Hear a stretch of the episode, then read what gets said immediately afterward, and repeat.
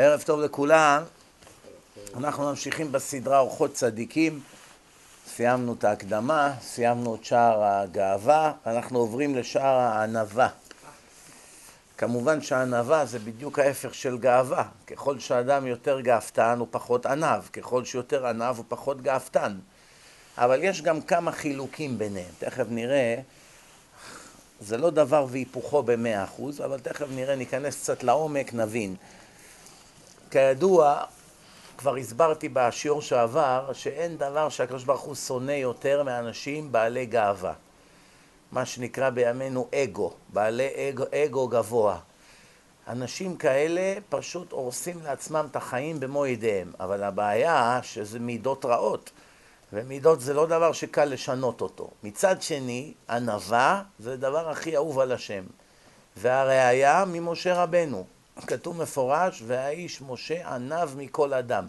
מה זיכה את משה רבנו להיות המנהיג הכי דגול בהיסטוריה והאיש הכי קרוב לקדוש ברוך הוא אי פעם? מידת הענווה שהייתה בו. כל שאר המידות שהיו למשה, גם לאחרים היו. היו לו, גם לאחרים היו מידות טובות של חסד ויושר וכולי, אבל למשה היה, הייתה מידת ענווה הכי גדולה מכל בני האדם. ואף על פי שהוא היה מגמגם כבד פה וכבד לשון, ולכאורה אדם כזה הוא האחרון שצריך להיות מנהיג, מחפשים היום מנהיגים שיודעים לדבר עם פה חלקלק וכולי, בעלי כריזמה, רואים שהקדוש ברוך הוא העדיף אותו איכשהו כבד פה וכבד לשון, רק בזכות הענווה שהייתה בו. וכתוב מפורש, לא קם עוד נביא כמשה. והאיש משה ענב מכל אדם. רואים את זה מפורש, זה פסוקים מפורשים בתורה, תכף מסתמה גם נגיע לזה בהמשך הפרק. טוב, אז ככה, ענווה היא מידה טובה, היא ההפך של הגאווה. מי שיש בו את המידה הזאת כבר השיב את נפשו מכמה מידות רעות. מי שהגיע אל המעלה הזאת, הנכבדת, שהוא נחשב ענב, עושה מצווה, מקבל שכר לפי גודל ענוונותו. בואו נסביר. שני יהודים עושים מצווה, ראובן ושמעון. אחד מהם ענב יותר. לכאורה הם עשו בדיוק את אותה מצווה. זה שענב, גודל השכר שלו באופן טבעי תמיד יהיה יותר גדול מאדם שפחות ענב או גאוותן. למה? אז כותב ככה, כי הענווה היא שורש העבודה. אם אתה מתוקן מהשורש, כל שאר הדברים הם במדרגה יותר גבוהה. הוא מעשה קטן של ענווה, אדם שנגיד נתן צדקה, לא בשביל הרושם. בבית הכנסת הוא באמת תרם, אין לו שום כוונה נסתרת שיכבדו אותו. או שיגידו לו כל הכבוד, חזק וברוך, בזכותך.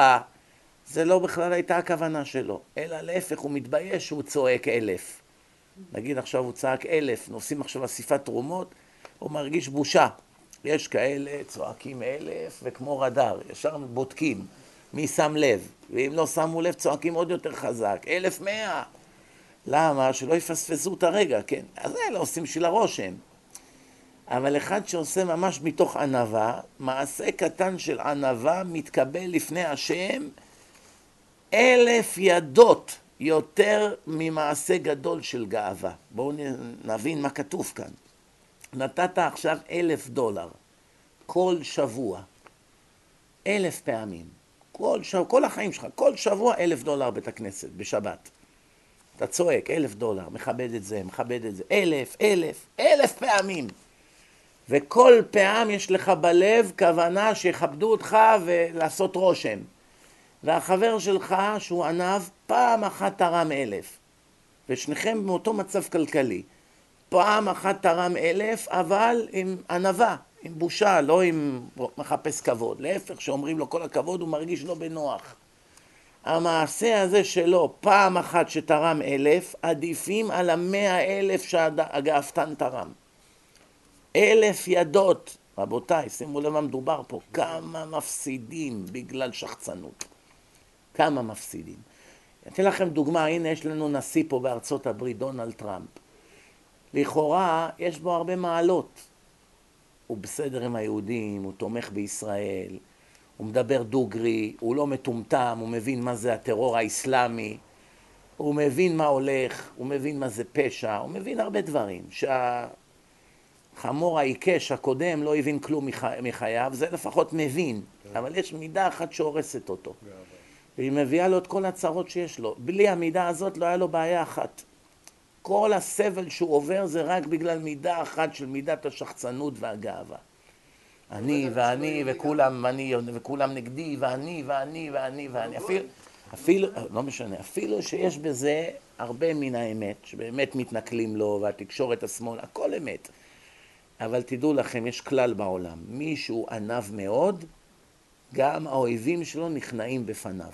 אין לאויבים אינטרס להילחם באדם עניו. אם יודעים שהאדם הזה הוא שפל ברך ושפל קומה, הוא לא איש של מלחמות ולענות, הוא מקבל את הגזרות בשקט, יורדת המוטיבציה לכל הרשעים להילחם בו. במי הרשעים אוהבים להילחם? במי שמשיב מלחמה. אבל מי שהוא ענה ואין מלכתחילה, אין להם אינטרס להתחיל איתו מלחמה. את כולם שונאים חוץ מהאדם עניו. ראפתנים שונאים, כעסנים שונאים, את כולם. אדם שהוא עניו, השנאה אליו מאוד מאוד מתמתנת. זה כלל מאוד מאוד חשוב לדעת את זה. ככל שאתה יותר עניו, זה לא שלא ישנאו אותך בכלל, תמיד יהיה לך אויבים, קנאים, שרוצים את התפקיד שלך, אבל באופן טבעי יורדת להם המוטיבציה להילחם בך. למה? זה מעלה שתכף אנחנו נראה בהמשך, שהענווה קונה לך. אז הבנו פה דבר אחד, מעשה קטן בענווה שווה פי אלף ממעשה גדול אלף פעמים של גאווה. אז אין בכלל מה להשוות, כמה אפשר להפסיד מקצת גאווה שיש לך בזמן המצווה. עוד כתוב במשלי ט"ז פסוק ה' תועבת השם כל גבל לב. מי שגאוותן הוא מתועב בעיני השם. אין מילה יותר גרועה מזאת, מתועבה. על מי נאמר תועבה? על אנשים שעושים משכב זכר, על צואה, על הדברים הכי שפלים בעולם. עליהם נאמר בתורה תועבה. כן? אה, מעשה מצרים שהיו מתחתנים עם שני גברים, אישה נשואה לשני גברים, זה קוראים לזה תועבה. שני זכרים ביחד, תועבה, אנשים עם בעלי חיים, תועבה. זאת אומרת, הדברים הכי שפלים בעולם, השם קרא להם תועבה. והנה אדם גאוותן. בוא, דתי, על מה מדובר? שומר שבת, אוכל כשר, מקפיד, חומרות, כל היום מדבר על חומרות, בכשרויות, לא אוכל פה ולא אוכל שם, ומי השוחט, ובדיקות, ו... כל היום רעש וצלצולים, והכל בשביל הגאווה. שום דבר פה זה לא מאירת שמיים, שום דבר פה זה לא מאירת החטא, הכל כאן זה רושם וצלצולים. והדרך לעשות את עצמך צדיק זה על ידי שאתה כל הזמן עושה רעש וצלצולים, תראו כמה אני מקפיד, כן? ואז במילא אתה בונה לעצמך מין שם. כל זה השם יודע שזה בלוף. אתה יכול לעבוד על אנשים, אבל על השם אתה לא יכול לעבוד. אדם פיקח גם מיד קולט את הגאוותנים המוסווים. אבל דבר אחד עליו אין עוררין, שהשם אומר לך, רבותיי, תשמעו טוב, תועבת השם, כל גבל לב, כל מי שגאוותן, בלי יוצא מן הכלל, מתועב בעיניי. לא יכול לסבול אותו. אם אתה רוצה להיות בקטגוריה של תועבה, יש בושה יותר גדולה מזאת. אם עכשיו השם היה בא ואומר לך, יש לך מאה מיליון דולר, אני הולך להכריז בכל העולם שאתה מתועב בעיניי. אלא אם כן תתרום 90 מיליון למטרות צדקה עוד היום. אם לא, אני מפרסם לכל העולם שאתה תועבה בעיניי. אנשים מהפחד היו רצים מיד תורמים 90 אחוז. הכל היו, רק בשביל של... הש... אם עכשיו כותבים עליך בעיתון שאתה תועבה, גם לא נעים. גם אנשים מסתכלים עליך ברחוב, מעקמים את האף. אבל בסדר, זה עיתון, נו, אני עוד אתמודד איתם. אבל אם השם אומר, אני הולך לפרסם בכל העולם שאתה מתועב בעיניי, יש פחד יותר גדול מזה? כל שנייה בחיים שלך תהיה מתועב על זה שאתה שחצן ובעל אגו ומלא בגאווה ו- ו- וחשיבות עצמית ושיגעון גדלות. אז צריכים מאוד להיזהר בדברים האלה, רבותיי. תכף נראה איך עושים את זה. ובעבור זה, אחד שהוא כזה שחצן, צועק ואינו נענה. לפעמים אנשים שואלים, כבוד הרב, אני כבר עשר שנים מתפלל על זה, ושום דבר. הנה התשובה. אתה פשוט אדם שחצן, מלא באגו ורודף כבוד, והשם לא סובל אותך. אתה מדבר וצועק, השם אומר, שמעתי, שמעתי, שמעתי, תמשיך לצעוק. מה זה יעזור לך לצעוק? תש, תשנה את המידה הזאת, פעם אחת תצעק יעזור. לא תשנה, אלף פעמים תצעק, עוד לא עוזר. איך אומרים בצבא הישראלי? משפט חכם, מה שלא בא דרך הראש, בא דרך הרגליים. שכחת את זה כבר ביוסטון או לא?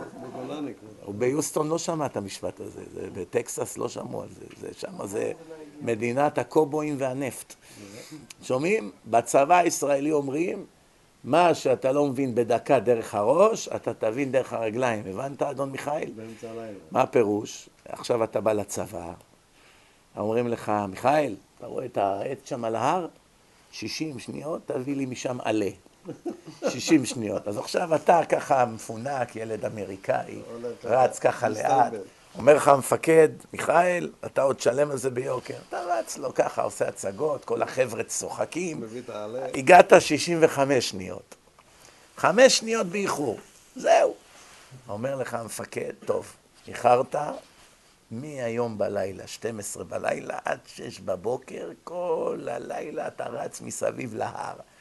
שמים לך זה על הגב, ככה זה שוקל איזה 100 קילו על הגב, וכל היום אתה רץ. לפעמים זה עוד יותר גרוע, הם גם מעמידים את החיילים לשיר ולמחוא כפיים. אתה רץ, וכולם ככה מבסוטים וצוחקים, ואתה רץ עד הבוקר.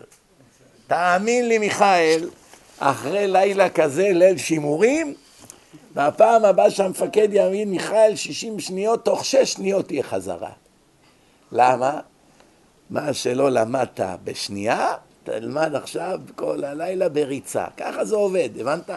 אז יש אנשים לומדים תורה, מבינים שהקדוש ברוך הוא לא סובל גאוותנים, מיד נלחמים בעצמם עד שמתקנים. אז תוך חודש-חודשיים יש שיפור רציני. וואו, כבר לא משתחצן, הוא כבר לא לוקח אשראי על כל דבר, הוא לא צועק את השם שלו בכל מקום. ויש כאלה, מתי יבינו? אחרי 70 שנה של חבטות שהקדוש ברוך הוא ינחית עליהם, אז אולי הם יבינו. ויש כאלה, גם זה עוד לא הבינו. מתי יבינו? בגיהנום. שם הם יבינו כמה הגאווה עלתה להם ביוקר. וגם כי תרבו תפילה אינני שומע, השם אומר לגאוותנים. כל היום צומות, תעניות, ככה, יצא מהמקווה, כל היום צועק, קורא תהילים. אינני שומע, שים לב מה כתוב. ועושה מצוות וטורפים אותן בפניו. עכשיו הוא עשה מצווה, השם מעיף לו את זה, לעוף לי מהעיניים, לא רוצה לראות אותך. מה זה? מה לא... מה, אני קמתי בשש בבוקר, באתי לתפילה, מקווה, שעה וחצי בבית כנסת, קניתי עלייה, תפילין הנחתי של יד, תפילין של ראש, שמתי טלית, עשיתי קדושה, ברכת כהנים. מה? זורק לי את הכל ככה בפרצוף? כן. למה? כי אתה בן אדם שחצן, גאוותן. אתה חושב שאתה אלוה. אני לא סובל שיש אחד שמתחזה לאלוה. הרי הזהרתי מאלוהים אחרים, לא? טורפים אותם בפניו. זה כמו שאתה מגיש איזו מתנה לאשתך, לא עלינו, והיא מעיפה לך את זה בפרצוף, לך יא צבוע. עדיף שתתנהג אליי יפה מאשר תקנה לי פרחים. אז אוי לבושה. היום, אתם יודעים, טראמפ היה בארץ, אז הם הלכו ככה, אז הוא רצה לתפוס את היד של האישה שלו, העיפה לו את היד ככה. אז עכשיו, אה, יש, יש שני סוגי אנשים. יש כאלה אוהבים לפרש שלילי, ויש כאלה אוהבים לפרש חיובי.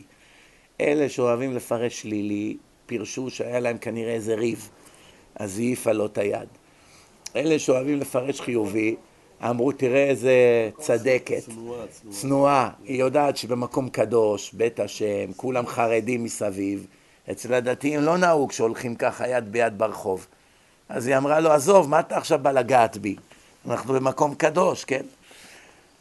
איך אומרים, השם יודע מה באמת היה שם. אולי גם זה וגם זה, אולי אחד מהם, אולי אף אחד מהם. טוב, איך אומרים, גם זה יום אחד נדע. בכל אופן, לענבים כתוב מפורש, לענבים ייתן חן. ונוח מצא חן בעיני השם, נכון? נוח היה איש צדיק, ענב. לענבים ייתן חן. מה זה חן? באנגלית אומרים כריזמה. אבל זו לא מילה מדויקת כל כך, כי כריזמה יכול להיות גם לאדם שחצן.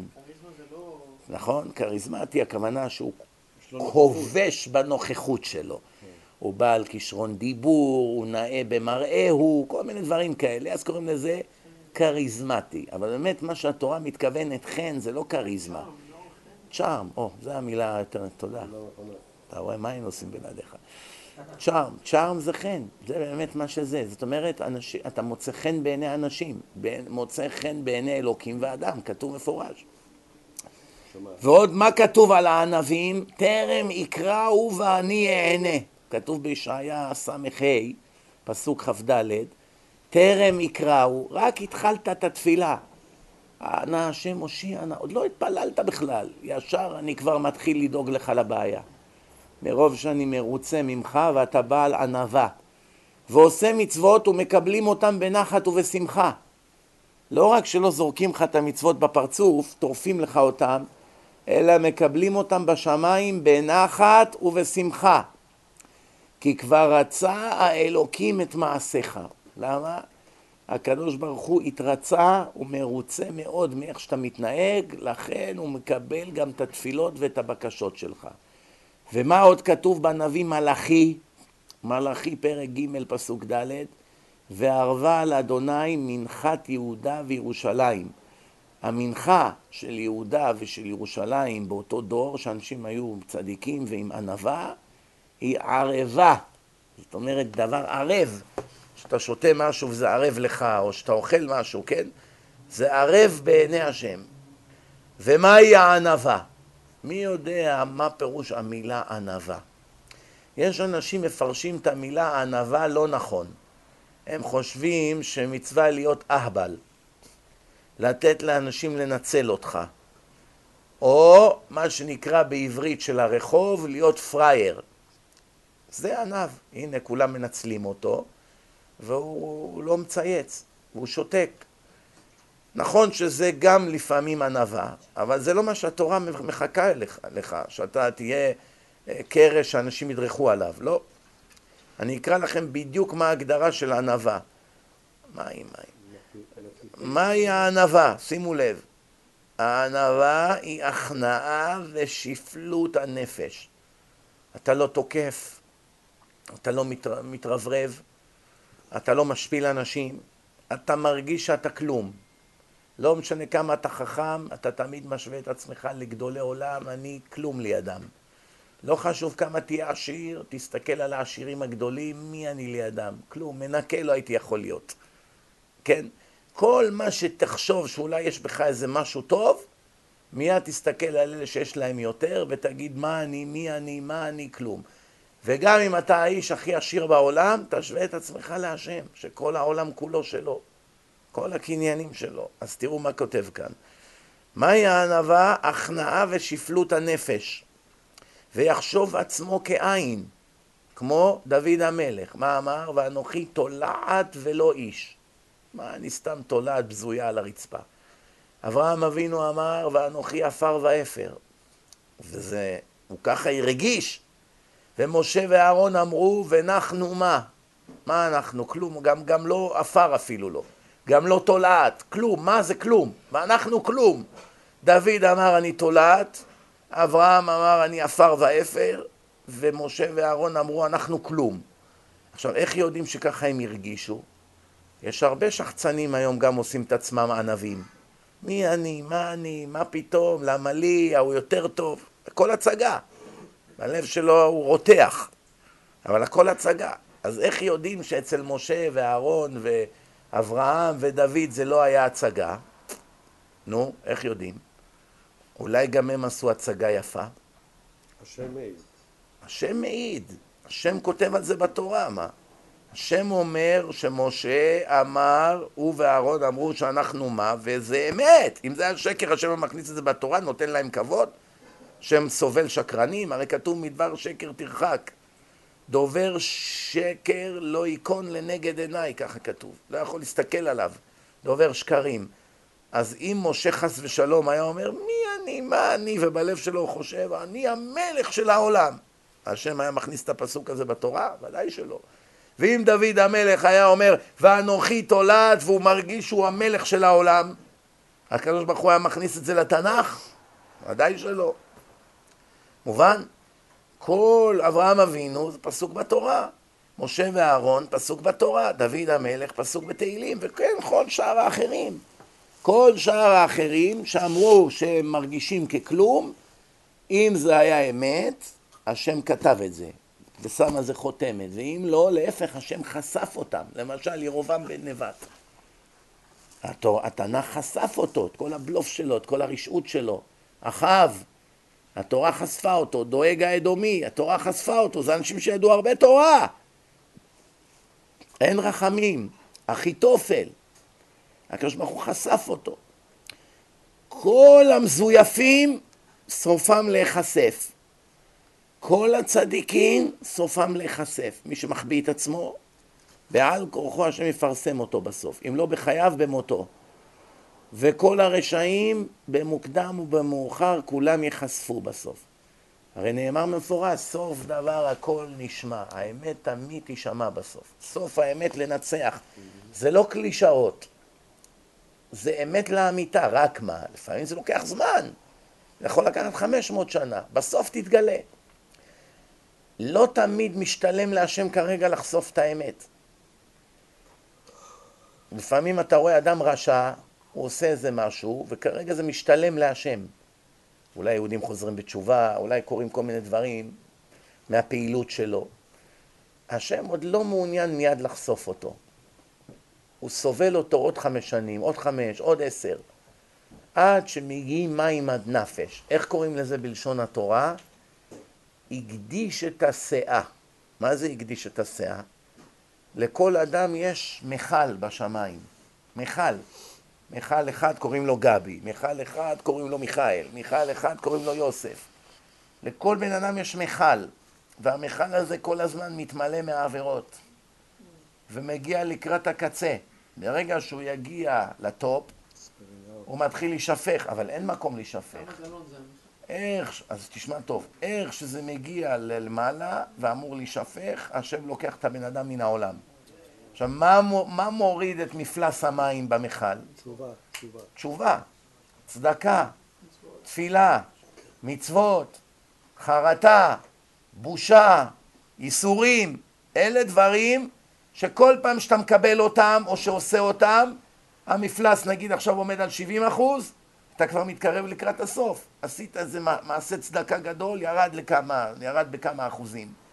עשית עכשיו תשובה חזקה יום כיפור, בכית, התחרדת, יג מידות, תפילות, סליחות, ירד עוד עשרה עשרים אחוז. ככה כל החיים, אתה בעליות ובירידות, ועד אם אתה מגיע כבר למאה, זה נקרא הקדיש את הסאה. אז הקדוש ברוך הוא מנחית בך. לפעמים, לפני שאתה מגיע למאה אחוז, אתה כבר בתשעים, תשעים ושתיים, תשעים וארבע, נשאר לך עוד חודש לחיות בקצב הזה. מה עושה הקדוש ברוך הוא? מנחית עליך איזו טרגדיה רצינית, עם כאב נוראי בלב, שיכול לקחת חודשים ושנים הכאב הזה, ובמכה מוריד אותך ל-30 אחוז. הרווחת עוד 20 שנה חיים עכשיו.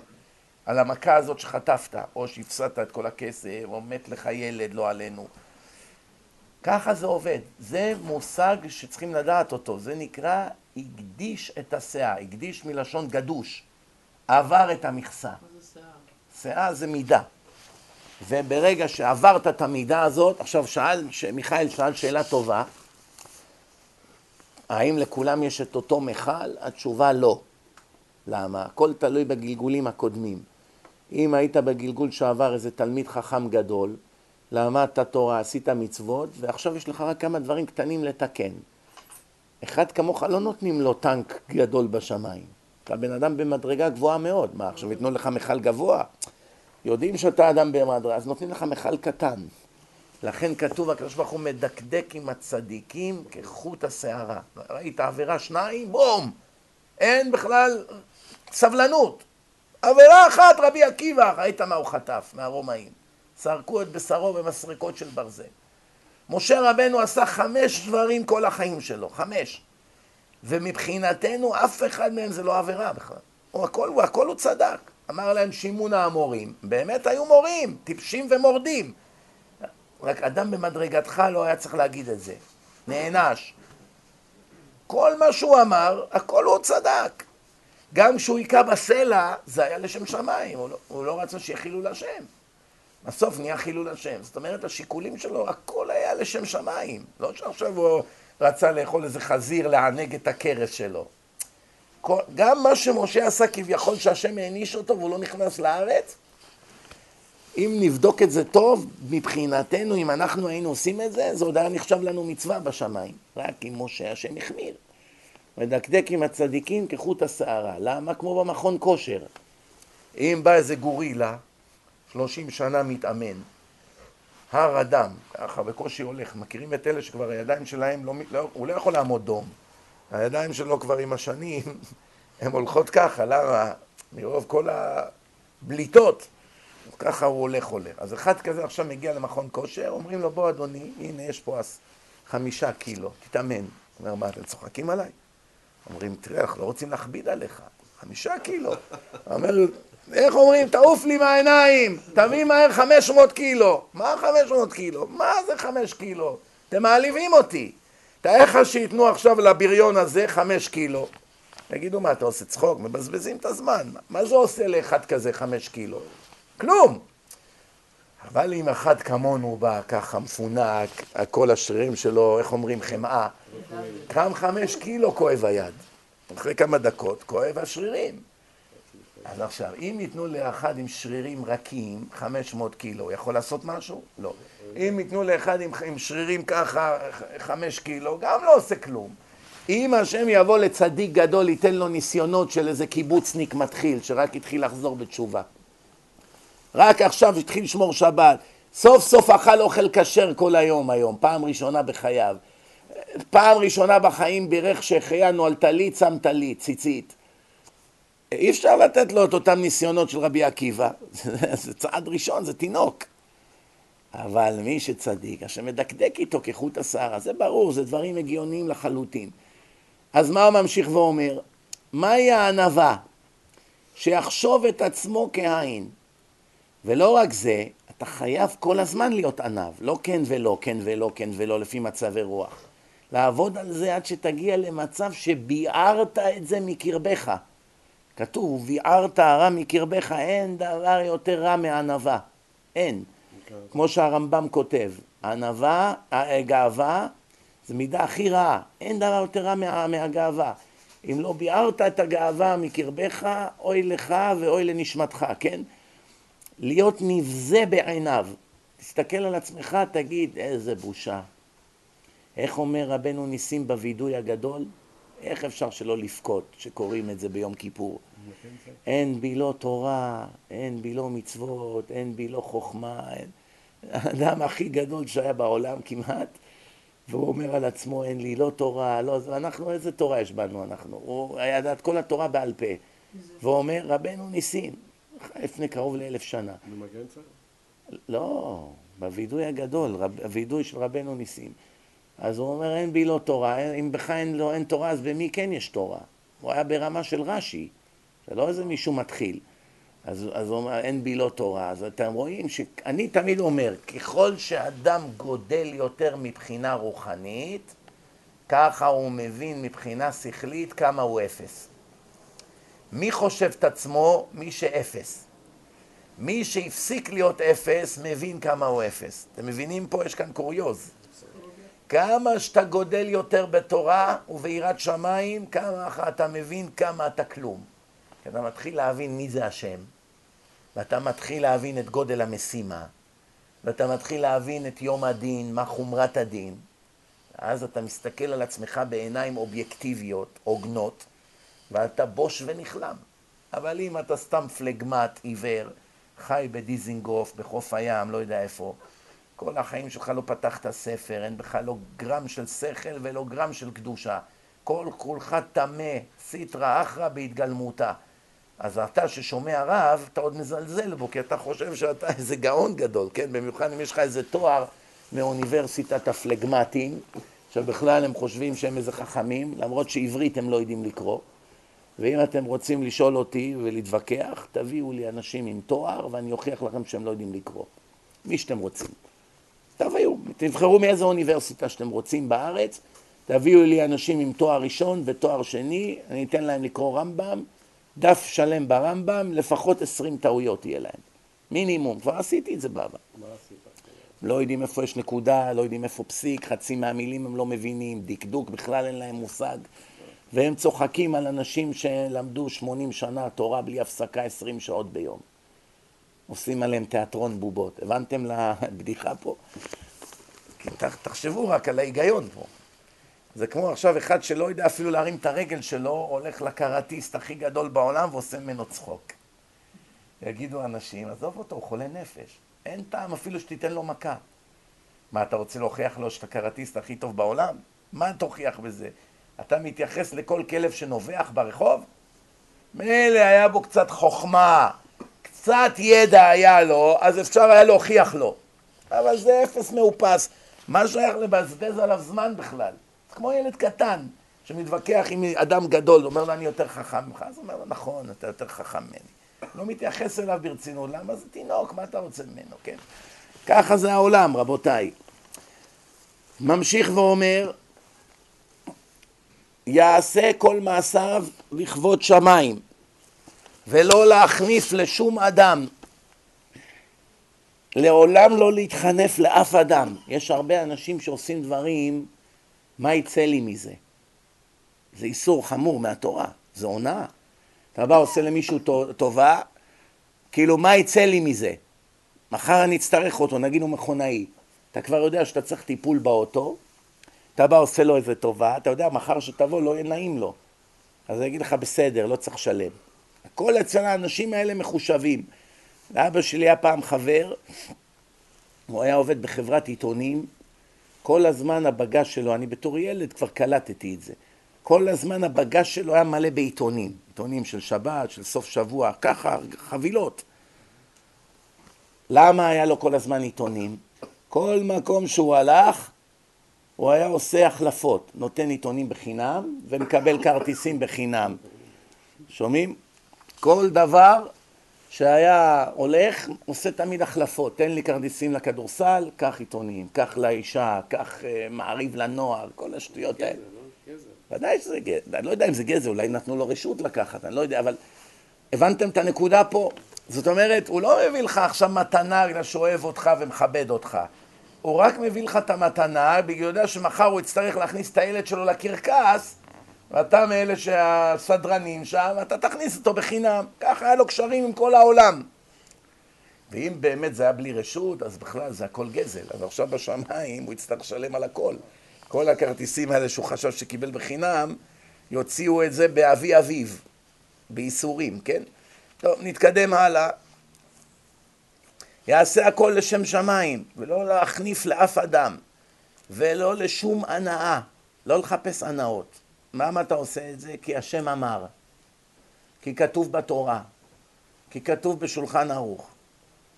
אך יעשה הכל לכבוד שמו הגדול, זה שורש הענווה. שום דבר לא בשביל עצמי, הכל בשבילך השם. אבל הנכנע לפני הבורא ברוך הוא, כשיחלה גופו, או אחד מאיבריו, או שמתים בניו לא עלינו, או אוהביו, או בעת שמפסיד את כל ממונו, או שיזקין, נהיה זקן, לא יכול ללכת, לא יכול לעלות מדרגות, לא יכול לקום מהכיסא בקושי. לעולם הענווה והשפלות מקובלת לפני השם ברוך הוא, אך לא הגיע בזה לעיקר הענווה. הסבר. יש אנשים, הם נהיים ענבים אחרי שהשם קבר אותם. כל עוד הם היו חזקים ועשירים ומנהלים את העולם, מזלזלים בכולם. יום אחד השם נתן להם איזה מכה קטלנית, הפסידו את כל הכסף בשנייה. הכל נמחק. אז מהרגע עכשיו אין להם יותר את המכוניות, לקחו להם הכל, את הבית, האוטו, את כל החשבון בנקים, הם יקלו לו. מיד הוא מבין את מצבו החדש. אמנם לוקח לו כמה שבועות להסתגל, אבל הוא פתאום רואה שכל אלה שחייכו אליו ונשקו לו את היד, לאט לאט נעלמים. אז עכשיו על מי הוא יתגאה? אלה שהוא היה מזלזל בהם, כבר לא יכול לזלזל בהם. הם כבר יש להם יותר כסף ממנו. אתם יודעים כמה עשירים מפורסמים בארץ הם יותר עניים מתלמידי ישיבה? כמה תלמיד ישיבה מרוויח בחודש? אלפיים ש"ח. משכורת רעב גמורה. לא מספיק לחצי מהשכר דירה. איך הוא חי? ניסי ניסים. אלפיים ש"ח. אדם שמרוויח אלפיים ש"ח, הייתכן שהוא יהיה יותר עשיר מאיזה שם מפורסם מהחדשות, מהעולם הפיננסי? ודאי. יש הרבה עשירים, נוסעים במכוניות פאר, וילות וכולי, כמו הבחור הזה דנקנר שהיה מיליארדר ולקחו לו הכל. הוא היה עשיר במאות מיליונים, היה לו חברה הכי גדולה בביזנס, IDB, לא יודע מה, כן. ופתאום מסכן, הוא הפסיד את כל נכסיו, ולקחו לו אפילו את הבית, והוא חייב מאות מיליונים או עשרות מיליונים, מה זה כבר משנה, אפילו מיליון הוא חייב. תלמיד ישיבה לא חייב מיליונים. אז הנה לך תלמיד ישיבה יותר עשיר ממנו. מי חי את הלוקסוס עד היום? הוא, לא התלמיד ישיבה. אבל עכשיו שניהם יושבים באותו שולחן, התלמיד ישיבה אומר לו, דנקנר, אתה רוצה הלוואה?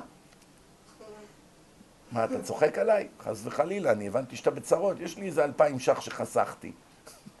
אולי אני יכול לעזור לך. זה נשמע כבדיחה, אבל זה מציאות. ראיתי כבר דברים כאלה קורים. ראיתי כבר שאנשים עשירים לבו כספים מאברכים. לא היה להם, אני צריך כסף מאברכים. פעם אחת בא לישיבה, אסף מכל אברך אלף שקל, כל מה שהיה להם. אסף מהם. למה? הוא היה בצרות גדולות. הוא היה חייב כסף, ומי ייתן לו? רק האברכים ירחמו עליו. הוא בא למסכנים, כל אחד את הקצת שיש לו בצד נתן לו. טוב, נתקדם הלאה. זאת אומרת שהשם כבר נתן לך מכה, שנהיית כבר זקן, ואתה כבר לא יפה כמו פעם, וכבר עכשיו איבדת את השיער, ואת השיניים, והעור שלך כולו קמטים, ושכחו לך את הימים שהיית כוכב. עכשיו נהיית ענב? גם זה משהו. זה מה שהוא כותב פה. אומר, לעולם הענווה והשפלות היא עדיין מקובלת בעיני השם. גם שהוא אילץ אותך בכוח. אבל זה לא המדרגה שמחפשים. מתי זה גד, כבוד גדול להיות ענב? שאתה הכי חכם, שאתה הכי יפה, שאתה הכי עשיר, שאתה בעל תפקיד, שאתה שולט, ועכשיו אתה מתייחס לכל אדם בכבוד, כתוב איזה הוא המכובד, מה כתוב בפרקי אבות? המכבד כל אדם. לא אחד שרודה באנשים בכוח ומשפיל אותם. זה, כולם שונאים אותו, זה לא מכובד. כל החיוכים אליו זה הכל מזויפים. אם היו יכולים להרוג אותו, בשנייה הורגים אותו. רק כרגע הוא שולט, אז מחייכים לו. ברגע שיפטרו אותו, יעשו ממנו צחוק שנים. מה קרה? אתמול התחנפתם אליי, היום אתם צוחקים עליי? בטח. אתמול המשכורת שלנו הייתה תלויה בך.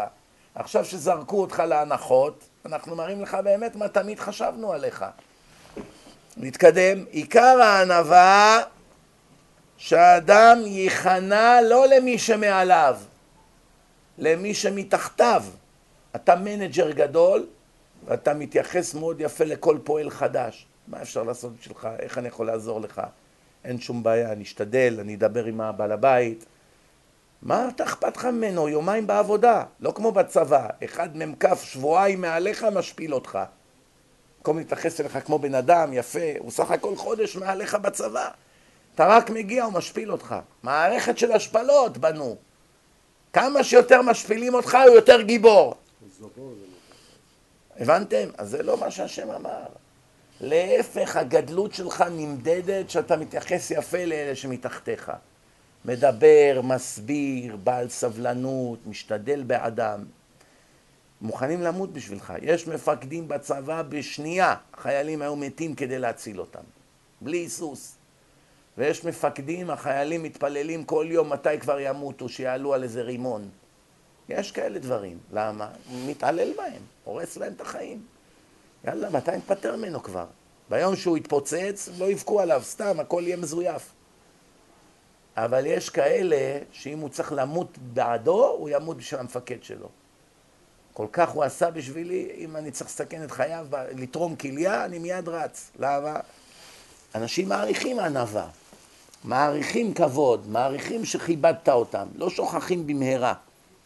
מפעם סיפרתי, בזמן השואה בליל הבדולח, היה באירופה, אב ובן שהיה להם חנות שוקולדים ותה וכל מיני דברים. כל החנויות שם היה ממתקים ושוקולדים. בליל הבדולח הרי שרפו את כל הרכוש היהודי באירופה, והם באו למחרת לראות מה, מה נשאר מהחנות. כל החנויות ברחוב, כולם היו שרופות. שהגיעו לחנות שלהם, שהיא הייתה באמצע הבלוק, ראו שהחנות שלמה לחלוטין. עשרות חנויות שרופות, רק החנות שלהם לא נגעו.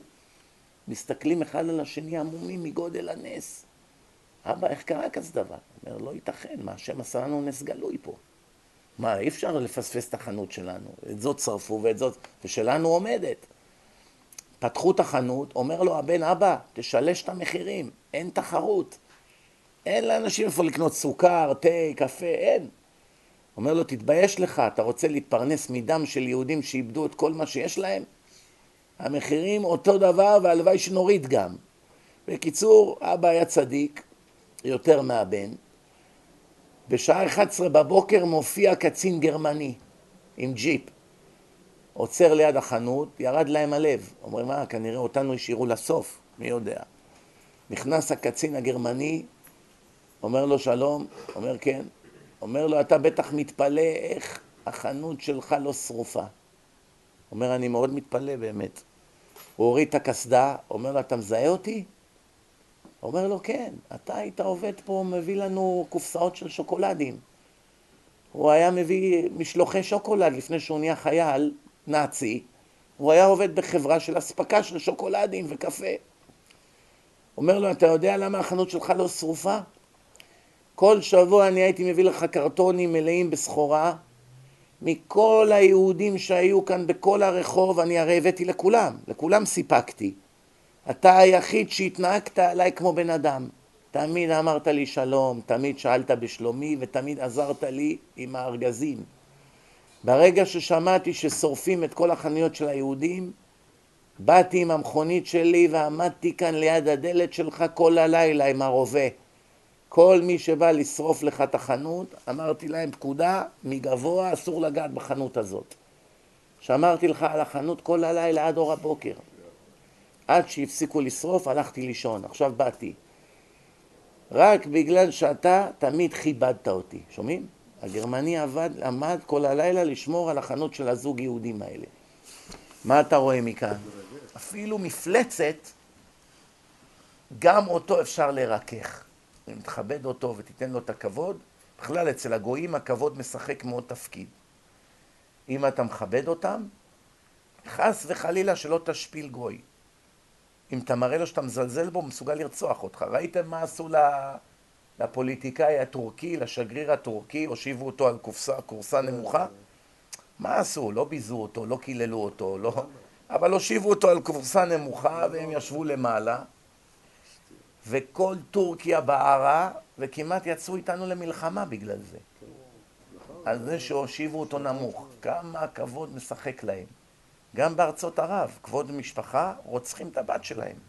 אם היא הלכה, דיברה עם איזה בחור ברחוב, וראו השכנים וזה, פתאום למחרת היא נעלמת. טורקיה? רוצחים אותה, אבא ואח. ואף אחד מהשכנים לא מלשין לעולם. לא מלשינים. באה המשטרה, משטרת ישראל, ראיתם משהו? לא. איפה היא נעלמה? לא יודעים. איפה הגופה? לא יודעים.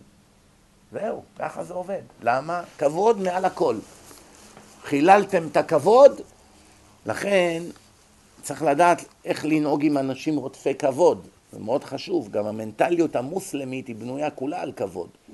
אם אתה מזלזל באחד, הוא עוד אלף שנה ישנא אותך.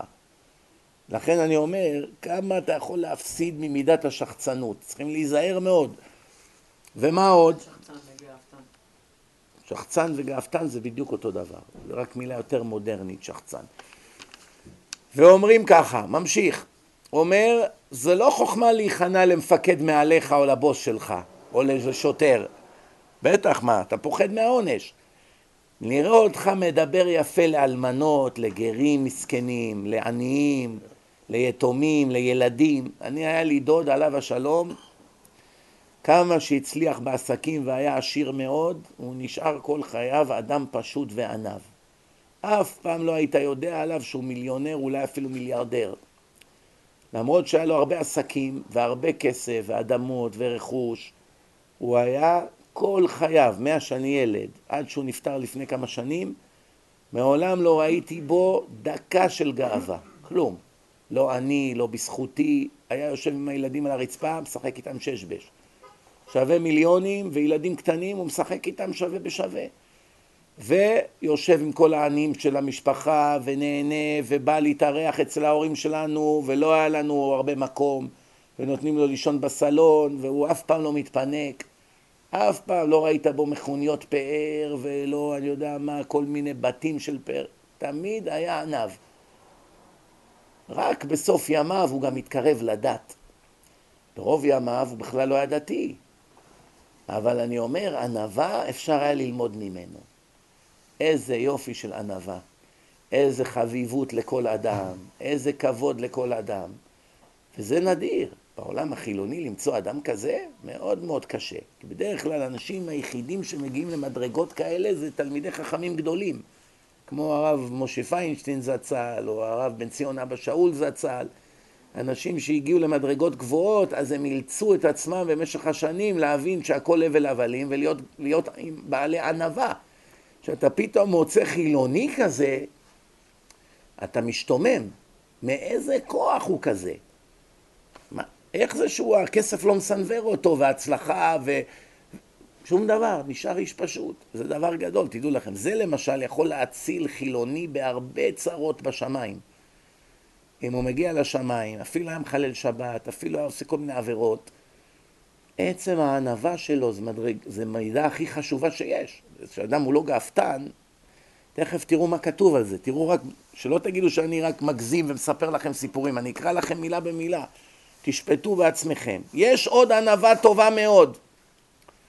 מה היא? מי שנכנע לפני רבו ולפני חכמים. כל חכם שהוא רואה, מיד הוא רץ לשרת אותו. מביא לו סידור, מביא, מגישים אוכל, הוא רץ מהר למלצר, מביא לו. עכשיו הייתי בשבתון עם אלף חסידים, אתמול נגמר, מיום שישי עד אתמול, יום ראשון. היה שם איזה חסיד, כל פעם שהמלצרים התחילו להגיש את האוכל, היה יוצא מה, מהדלת של המטבח, הוא היה רץ מהר, לוקח ממנו את הצלחת הראשונה, הם היו באים עם מגשים, ורץ אליי, מביא לי, כבר לא היה נעים. אלף איש יושבים, מסתכלים. אז ראית שיש לו כבוד לחכמים, הוא מעריך, מכבד תורה. אף על פי שהוא היה, אני חושב, אפילו יותר מבוגר ממני. זאת אומרת, כבר לא כל כך נעים המצב. אבל היה, הרב, הבן דודה שלי סיפר שיש, פראית שמעתי באחד הדרשות שהוא נתן, שהוא הולך להתפלל באיזה מקום ערבית בירושלים, ויש שם איזה אחד יהודי מבוגר שיושב שם בבית הכנסת, איך שהוא נכנס, תמיד הוא רץ להביא לו סידור ופותח לו את זה בתפילת ערבית. אז הוא פעם שאל אותו, תגיד, למה כל כך בוער לך תמיד לרוץ אליי עם סידור ולהגיש לי. מה, אתה יושב בשביל זה? אתם יודעים מה הוא ענה לו? אומר לו, כבוד הרב, אני לא זכיתי להיות תלמיד חכם. ניסיתי ללמוד, אין לי ראש. ולא זכיתי שאין לי קניין על התורה, אין, אין לי כלום. אז לכל הפחות, תן לי לפחות לשרת תלמידי חכמים. אין לי הרבה כישרונות, אני לא איזה גאון, אני לא עשיר, אני לא כלום. אני לא יכול לתמוך בתורה, אני לא יכול ללמוד תורה. הקצת שאני יכול לעשות זה לרוץ לכבד חכמים. לפחות להראות להשם, תראה כמה אני מכבד את התורה. זה לא שאני לא יודע תורה בגלל שלא רציתי. זה דבר גדול. הנה לך אדם, אין לו הרבה מה להציע. מה הוא מציע? שירות. הבנתם? זה ענווה טובה מאוד, מי שנכנע לפני רבו ולפני חכמים ולפני צדיקים ההולכים בדרכים ישרים וחושב בליבו אלה הם עבדי השם ברוך הוא משרתיו ואוהביו ובעבור זה ישפיל עצמו לפניהם ומכבדם גם אם הוא מלך גם אם הוא עשיר גם אם הוא מחזיק את הישיבה. שום דבר לא משנה את זה הוא מכבד את הרב. גם זה ענווה טובה שיחשוב אכנה לפני חכמים כדי שיקרבוני וילמדוני ויוכיחוני ויוליכוני בדרכי השם ברוך הוא. אני הדוד שלי, דוד אחר, עליו השלום, היה לו עונג גדול. מה היה העונג שלו? הוא היה מגיש לרב כדורי זצ"ל את הקופסת טבק בדרשות. אתם יכולים לראות בארכיון. אם תראו אחד רץ להביא לו תמיד את הקופסת טבק, זה הדוד שלי, עליו השלום. מה הוא זכה? מה הוא זכה? שהבן שלו, אחד מגדולי עולם, אפילו שהוא מחביא את עצמו, יש לו בן גדול עולם. למה? הוא היה רץ לכבד את הרב כדורי. מה עכשיו בוער לך הרב כדורי? אתם יודעים, מכניסים העיראקים טבק כזה חום כזה באף, להתעטש, זה מאיר אותם. הוא היה רץ אליו עם הקופסת טבק. איזה כיף היה לו שהרב כדור היה לוקח מזה קצת ככה את הטבק ומכניס ככה באף, זה היה העונג שלו כל היום. למה? הוא היה מביא לו תה או קפה, למה? הוא רב לא היה, תלמיד חכם הוא כבר איחר את הרכבת, מכבד חכמים. אז עכשיו תשמעו טוב, יש עוד ענווה טובה שהיא חנה בפני תלמידיו, לא רק רבו. אתה רב, תלמיד חכם, ויש לך תלמידים בישיבה, והם אומרים משהו, ואתה מתייחס אליהם שווה בשווה. גם אם הם אומרים שטויות. הרב משה פיינשטיין, זצ"ל בישיבה שלו, הוא תמיד היה מקשה קושיות שלאף אחד כמובן לא הייתה תשובה, והוא גם זה שתירץ תמיד את הקושיות. ותמיד הוא אמר לתלמידים, ראיתם איך זכינו לתרץ? בלשון רבים. אף פעם לא אמר אני, אין, לא היה קיים אצלו אני. תמיד הוא אמר איך השם עזר לנו, הגענו ביחד לתשובה. למה? ענווה. הגמרא מביאה מעשה עם רבי פרדה שלימד איזה עם הארץ אחד תלמיד ארבע מאות פעם דף אחד גמרא כל יום. ארבע מאות פעם. חוזר איתו עוד ועוד ועוד עד שמבין. שומעים? פעם אחת הוא בא לתלמיד, אמר לו היום תשתדל להתרכז, יש לי פגישה אחרי צהריים. הגיע אחרי צהריים, הוא כבר גמר ארבע מאות פעמים והתלמיד עוד לא הבין. אומר לו, תמיד אתה מבין בארבע מאות פעמים. למה היום דווקא שאני צריך ללכת גם בארבע מאות פעמים לא הבנת? התפלא. הוא אמר לו, מהרגע שאמרת לי בבוקר תשתדל היום להתרכז, יש לי פגישה חשובה, איבדתי את הביטחון. אומרת הגמרא, הוא ביטל את הפגישה, ולא היה טלפונים כמו היום, לטלפן, יש לי מקרה חירום, אני אבוא מחר. לא היה. זאת אומרת, מישהו חיכה לו. התיישב מחדש ולימד אותו את הדף עוד פעם ארבע מאות פעמים. גדול הדור! היום תבוא לגדול הדור, תגיד לו, כבוד הרב, יש איזה בעל תשובה חדש. הוא רוצה ללמוד איך קוראים רש"י. הוא רוצה לבוא ללמוד אצלך שעה כל יום. מה יגיד גדול הדור? אה, השתבח שמו שחזר בתשובה, תביא אותו אליי, אני אתן לו ברכה. ברכה למה, כבוד הרב? שימצא מלמד ברמה שלו. מה, גדול הדור יישב ללמד עכשיו אחד איך קוראים? שלח אותו לאיזה בעל תשובה של חודשיים, שילמד אותו איך קוראים רש"י, לא? יגיד לו, לך לישיבה למתחילים. אבל פעם היו אנשים שממש החשיבו את עצמם לכלום. כלום, כלום, כלום. אמיתי. יש היום הרבה אנשים שכלפי חוץ נראים ענבים. תחבר אותם למכונת אמת ותשאל אותו, מ-0 עד 100, איפה אתה מדרג את עצמך? מה הוא יגיד? אפס. המכונה תישבר. ישר עשן וצלצולים. אבל כלפי חוץ זה באמת נראה ככה. אני הכרתי אחד כזה. הכרתי. שומעים? ויש עוד ענווה גדולה. ללמוד לפני הקטנים ולדרוש מהם מה שנעלם ממנו. זאת אומרת, אתה נותן שיעור, ומישהו שלא מתקרב לקרסוליים שלך אמר איזה משהו שלא ידעת. גם זה קורה. הפתיע. לפעמים אתה שומע פתאום איזה חידוש מאחד שהוא תלמיד מתחיל. ואז את, אל תתבייש להגיד, מה, עכשיו אני אעשה את עצמי כאילו לא ידעתי? אה, אתה עושה את עצמך כאילו ידעת. כן, כן, מכירים, מכירים את הגמרא הזאת. לא, לא, לא. אל תהיה שחצן. תגיד לו, אה, באמת, חידשת לי חידוש. איפה זה כתוב? תגיד לי. זה, זה גלולה שאין דוגמתה. אל תגיד איך אלמד לפני זה ואיך אדרוש ממנו, הרי הוא קטן ממני. ועל זה נאמר בתהילים קי"ט, פסוק צ"ט, מכל מלמדיי השכלתי. הכוונה, מכל אלה שלומדים ממני, מהם למדתי הכי הרבה. מילד קטן אתה יכול ללמוד. לפעמים הילד שלך בא, אומר, אבא, הרבי שלי אמר כך וכך. אתה מקשה לו וזה, ופתאום אתה רואה שבאמת לא הבנת את זה. בזכותו למדת משהו חדש. קורים כאלה דברים. הלאה, נתקדם. אנחנו עוד מעט מסיימים, אני רק רוצה עכשיו לקרוא שש קטגוריות של ענווה. תתמקדו טוב. לא תהיה לכם עוד הרבה הזדמנויות לזה, כן? הקטגוריה הראשונה של ענווה נמדדת לפי מידת הכעס של האדם. אם פגעו בך, איך אתה מגיב? יוצא למלחמה נגד כל העולם ורוצח את כולם בשביל הכבוד שלך, או שמקבל את הגזרה באהבה, אפילו יוצא, יושב קצת בבית ואוכל את הלב, אבל מעביר על מידותיך, לא מתקיף, לא מקלל, לא מכנה בשמות, לא מקלל אף אחד, לא מאחל לאף אחד רע, מקבל את רוע הגזרה וממשיך הלאה. זו מידה של ענווה. מי שמתחיל מלחמת עולם, מלחמת עולם, הכל בשביל הכבוד שלו, זה סימן של גאווה, לא של ענווה. בואו אני אקרא לכם פה מילה במילה. כגון שביזהו אדם מאוד בדברים או במעשה. ויש לו להינקם ממנו, הוא רוצה להתנקם בו. הוא מושל ברוחו, הוא שולט בכעס שלו, הוא מוחל לו בעבור הקדוש ברוך הוא. למענך השם אני מוחל לו, לא הולך למלחמה איתו. זה סימן של ענווה. ולפעמים, שימו לב, יש צד שאסור למחול. למשל, אתה תלמיד חכם גדול, תלמיד חכם אמיתי, לא דרשן, תלמיד חכם, יש הבדל בין דרשן לתלמיד חכם. אחד ששולט בכל התורה, בכל הגמרא, בכל הפוסקים, בכל ההלכות, זה נקרא תלמיד חכם, אין הרבה כאלה בעולם. ועכשיו איזה אתאיסט עושה ממך צחוק, ועכשיו הוא פתאום אומר, אוקיי, אוקיי, מחילה, אני מתנצל. לא, אתה לא פגעת בי, פגעת בהשם. כגון תלמיד חכם שביזוהו ברבים. לא ימחל עד שלא יפייסוהו.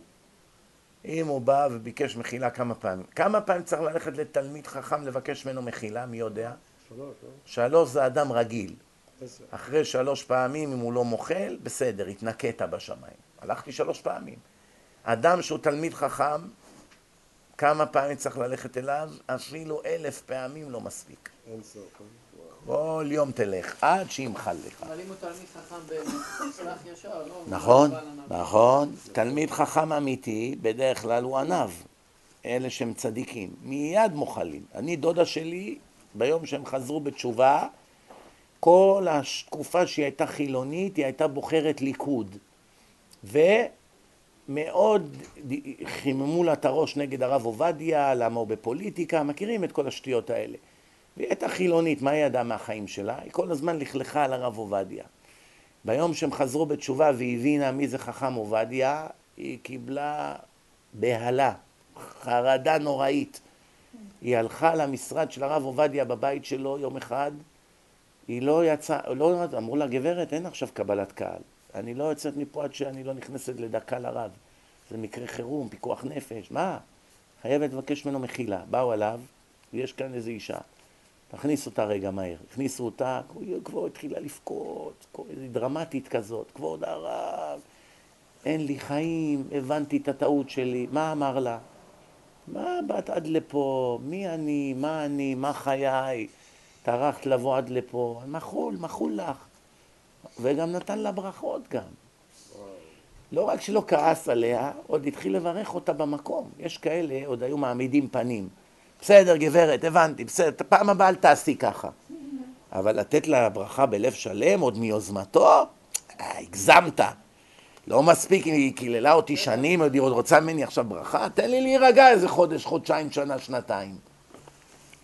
היא אומרת לי, אתה צריך לראות איך הוא בירך אותי. כאילו שעשיתי לו איזה מחווה. מה, תברך, הקדוש ברוך הוא ברך אותה. הבנתם? זה ענווה. ועוד, זה אנחנו בקטגוריה הראשונה. זאת אומרת, אין לו שום רצון ללכת למלחמות ולנקמות. קטגוריה השנייה, שיבוא לו הפסד גדול, לא עלינו, מת לו ילד, הפסיד את כספו. מיד הוא אומר, השם נתן, השם לקח, יהי שם השם מבורך. ברוך דיין האמת. שום ערעור אין לו על הקדוש ברוך הוא. באים אליו אנשים חממנים, אוהבים לחמם. הרב משה, הרב יצחק, איך השם עשה לך כזה דבר? זה לא פייר. תראה כמה תורה אתה מלמד, תראה כמה אנשים החזרת בתשובה, תראה כל מיני דברים עשית, תראה איך קיבלת את המחלה, אין צדק. מיד הוא אומר להם, חס וחלילה, כל מה שאתם רואים אצלי, הכל מגיע לי. זה עוד השם ריחם עליי, זה הגיע לי עשרים שנה אחורה. רק הקדוש ברוך הוא ריחם עליי, נתן לי עוד עשרים שנה חיים. ככה צריכים לדבר. פעם, יש לי איזה ידיד, עד היום לא התחתן מסכן. כבר מתקרב לא יודע, גיל 54, 5, לפני איזה 20 שנה בערך, לא יודע, 15 שנה, שהוא היה בן 30 ומשהו, הוא הלך להרצאה של איזה דרשן ידוע, והוא אמר לו, אני רוצה שתיתן לי ברכה פה לעיני כל הקהל, ושכל הקהל יענה אמן. הוא אמר לו, אתה לומד תורה כל יום? הוא אומר לו, לא תמיד. הוא אומר לו, אם תקבל על עצמך ללמוד תורה שעתיים כל יום, שלושה חודשים, אני עכשיו גוזר גזרה, וכל הקהל יענה אמן, ובעזרת השם תתחתן. הוא אמר לו, שעתיים זה הרבה. שעה אפשר? אומר לו, אוקיי, אז שישה חודשים. קיצור, הוא לא יצא ממנו. אז בסוף ההוא אמר לו, בסדר, אני מוכן. אני אקפיד ללמוד כל יום שעתיים. עשה איתו את ההסכם, נתן לו ברכה, כולם אמרו אמן. אני עד, אז הוא היה בא איתי הרבה לדרשות, מתלווה אליי, איך הוא היה בודק ללמוד שעתיים כל יום. למדתי בבוקר חצי שעה, עכשיו עוד עשרים דקות, ככה היה. לעבור את השעתיים כל יום לימוד. הוא מדד כדי בטעות שלא, בטעות יפספס באיזה דקה. שלושה חודשים משטר של לימוד יומיומי היה לו. לא התחתן. באו אליו אנשים, אמרו לו, מה איתך? היית אמור כבר להתחתן לפי הגזרה של אותו אחד. הוא מתוך הכבוד לתורה ולהשם, הוא אמר להם, לא, אני פישלתי. הוא אמר לי, אתה יודע שלא פישלתי, אני לא פספסתי יום אחד. אבל אני לא רוצה להגיד להם ככה, אחר כך יגידו, חכם הזה לא שווה כלום, התורה לא שווה. אז הוא מוחל על כבודו, הוא אומר, אני, אני פישלתי, פספסתי כמה ימים. הבנתם? לא התחתן. לא יודעים חשבונות שמיים. הנה, אתה רואה, אתה שואל איך תסביר. לא צריך להסביר, השם תמיד צודק. השם תמיד צודק. הבנת? זהו זה. אז הנה, תראו מה כתוב כאן. שיבוא עליו הפסד גדול, או ימותו בניו, או מיד מצדיק את הקדוש ברוך הוא עליו. הוא מקבל באהבה. ממי למדנו? אהרון הכהן. וידום אהרון, מתו לו שני בנים צדיקי יסוד עולם. הם היו צריכים להיות היורשים של משה ואהרון. מתו במקום. לא שהיו עכשיו איזה פרחחים מחוף הים, כן? הם היו צדיקים גדולים. טעות אחת, בום, הלך. וידום אהרון, מילה הוא לא הוציא. לעולם. לא שוידום אהרון רק באותו רגע בגלל שהיה בשוק. מעולם הוא לא התלונן על זה ולא הזכיר מילה על זה. אין לי שום תלונות אליך. בשואה הייתה איזו אישה שהיה לה ילד, תינוק אחד, וראתה שיש אנשים שמים את התינוקות שלהם במנזרים של נוצרים. היו מחביאים ילדים יהודים, תינוקות. והיא אמרה, מה, מה עדיף שהילד שלי יגדל לעובד אלילים? עדיף שימות. ימות, הוא הולך לגן עדן. אם הוא ילך לכנסייה, הוא יצא עובד אלילים, נוצרי, מאמין ביושקה. אז היא באה לנאצי, עצבנה אותו בכוונה, תהרוג את הילד, נראה אותך, תהרוג אותו. אז הוא, אתם יודעים, העלתה לו את העצבים, לקח סכין, הרג אותו. אז עדים שראו את המעשה הזה העידו, זה נכתב באחד הספרים, שאחרי שהרגו לה את התינוק וזרקו אותו ככה לידה, היא הייתה מחבקת אותו, והיא בכתה ככה, ריבונו של עולם, עד היום אהבתי שניים, אותו ואותך. מעכשיו סוף סוף זכיתי לאהוב רק אותך. שמעתם מה היא אמרה?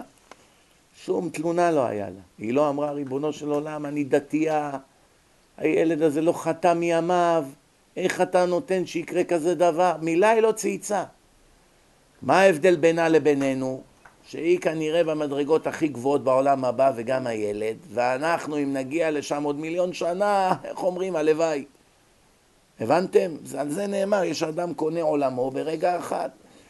הקטגוריה השלישית, אם ישמע שהעולם משבחים אותו על חוכמתו ומעשיו הטובים.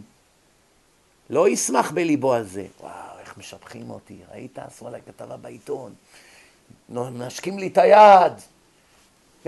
משבחים אותי בטלוויזיה, טיפש, תבכה על זה, מה אתה שמח? אם אומרים לך, אתה בשבילי גדול הדור, אתה בשבילי מלאך, אתה צדיק, אתה... אתה... בלב שלך תגיד, איזה שוטים. אני בעיניהם צדיק, אני בעיניהם חכם, אלה לא יודעים מה זה צדיק ולא יודעים מה זה חכם. ככה אתה צריך לחשוב. יחשוב שמעשיו הטובים הם כלום נגד מה שהוא באמת חייב לעשות. כל מה שעשיתי זה לא אחוז ממה שאני חייב. אז על מה אני אבקש טובה? אם נתת לקבלן לעשות לך עבודה והוא עשה רק אחוז מהעבודה, הוא בא מבקש כסף? אומר לו, אתה לא מתבייש? תגמור את העבודה, תדבר איתי על כסף. מה עשית? שמת שני לבנים והלכת? הוא מבין שהוא לא יבוא על זה, נכון? אז מה אתה מחזיק לעצמך טובה? שכל מעשיך הם כטיפה בים. מה שלא למדת תורה זה כלום. כל מצווה שעשית זה כלום. כמה צדקה שנתת זה כלום.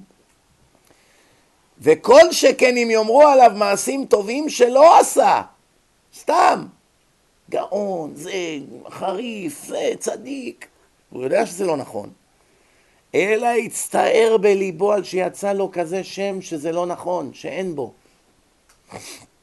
כשאנשים משבחים אותו, הוא יגיד, סליחה, הקדוש ברוך הוא, אני מצטער. אני לא אמרתי להם שאני גאון, אני לא אמרתי להם שאני חכם, אני לא אמרתי להם שאני ככה. הם עושים את זה. מחילה, אני, לא נעים לי. לא נעים לי ממך. שומעים? ואם אחד סיפר עליו מעשיו רעים, את מעשיו הרעים, אם אמת הדבר, לא יחפש לעוות ולנקות את עצמו. מביא ידי שקר, ממציא על עצמו סיפורים, יכולתי ככה, הייתי ככה, זה העיקר לנקות את השם שלו, כן? כמו שאמר יהודה על תמר, צדקה ממני. רגע, רגע, רגע, היא צודקת, אני טעיתי, כן? ואל ישתדל להכחיש את אותו האיש שסיפר עליו. ואל ישנאהו.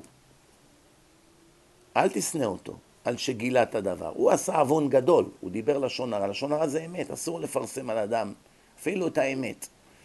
אלא אם כן הוא הולך ופוגע באנשים, זה כבר סיפור אחר. אבל אם הוא סתם רשע לעצמו לתאווה, ראית אותו עושה משהו שלא בסדר, מה אתה רץ לפרסם את זה באינטרנט עכשיו? כל העולם צריך לדעת את זה, תשאיר את השם, השם יטפל בו, מה? ואל ישנאו, אלא ייכנע לקדוש ברוך הוא, כי בסופו של דבר מי שגילה אותו ומי שהפיל אותו עד עפר זה השם, לא אותו אחד. ההוא מסכן, גלגלו על ידו חובה, מגלגלים חובה לידי חייו. סימן שהוא רשע אם הוא היה צריך לפרסם אותך, כן? והתפלל עליו שיחזור בתשובה, שלא יענש. שומעים? ואם אמר עליך שקר, ממציא עליך שקרים, מה יעשה? ידום, תשאיר אותו להשם, אל תצא למלחמת עולם. השם כבר יטפל בו, אל תדאג, בסופו של דבר את הכל יביא השם במשפט. מי שסובל את ביזיונו ושותק, ניכר עליו שהוא ענב. ראינו בהלל הנשיא, הלל הזקן, הנשיא, אחד אמר לו, אל ירבו כמותך בישראל. לא הגיב בכלל, לא לקח ללב. שומע חרפתו ואינם, ואינו משיב, ותדבר מרים ואהרון במשה. משה לא הגיב. והאיש משה ענב מאוד. אם הקדוש ברוך הוא מטיב לך באושר, בבנים, בחוכמה וכל הדברים שאדם חולם שיהיה לו, מיד תשתמש בזה לכבד אנשים יותר קטנים ממך ולעזור למסכנים ולא לקחת לעצמך עוד יותר כבוד ותהילה. כמו אברהם אבינו, פתח מלון לטפל בזרים, רחץ את הרגליים של הערבים עובדי אלילים. אז הערבים היו עובדי אלילים לפני 3,400 שנה. זה אלפיים שנה לפני שהמציאו להם את האסלאם, שזה אמונה באל אחד. הערבים שלפני האסלאם היו עובדי אלילים. והנה אברהם שוטף להם את הרגליים. יש כזה ביזיון יותר גדול, לשטוף רגליים לאיזה עובד אלילים מהרחוב שנכנס אצלך לאוהל? לא החזיק מעצמו כלום אברהם אבינו. שירת אנשים, האכיל אותם, כן? רב חוכמה, רוב חוכמה ורוב ממון בעולם הזה הם באים מאחד משלושה סיבות, כבר מסיימים, עוד כמה דקות. יש שלוש סיבות למה השם נותן לאדם כסף וחוכמה. בואו נראה מהם שלושת הדברים. סיבה ראשונה, מתנה. השם אוהב אותך ומבסוט ממך. נותן לך הרבה כסף והרבה חוכמה. מתנה. אתה צדיק, אתה אדם טוב, אתה ישר, אתה עוזר, אתה נותן צדקות. השם אוהב אותך. נותן לך ברכה בכל מעשיך. שומעים? הדבר השני, ניסיון. כל הסיבה שנותנים לך הרבה כסף בעולם הזה זה אך ורק בגלל שאתה במבחן קריטי. או שתקנה את העולם הבא או שתפסיד אותו סופית. נותנים לך הרבה מיליונים לראות מה תעשה בצדקה. והסיבה, או חוכמה, אותו דבר. נותנים לך הרבה חוכמה ואתה בניסיון כל שנייה. ויש סיבה שלישית, זה נקמה, להעביד אותך. עשית כמה מצוות, השם כבר מחק אותך, הוא העביר אותך לרשימה השחורה, אתה שרוף כבר, כמו פרעה. השם אמר למשה, לא ישמע פרעה אליכם, אין לו כבר בחירה יותר, נעלתי אותו, הוא סגור. זה לא משנה, הוא כבר לא יכול לעשות תשובה. גם יצעק, יבכה, הוא מחוק אצלי. יש הרבה אנשים כאלה מחוקים. אנחנו כמובן לא יודעים, לכן אנחנו צריכים להשתדל עד השנייה האחרונה, עד הנשימה האחרונה. אבל יש כאלה שנמחקו כבר, השם העביר אותם לרשימה השחורה. ואז מה? יש להם נגיד אלף אלפיים מצוות שהם עשו כל החיים. הניחו תפילין פעם, שמו מזוזה, אכלו קצת כשר פה ושם. יש להם כמה מצוות.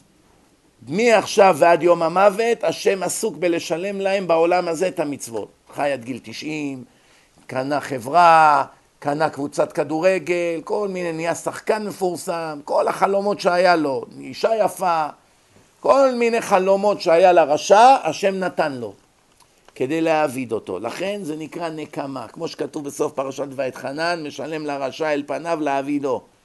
לא האחר לשלם לו, אין לו עולם הבא, אז אני לא מאחר לו את התשלום, אל פניו אשלם לו להעבידו. איך עכשיו יודעים באיזה אחד משלושת הקטגוריות האלה אנחנו נמצאים?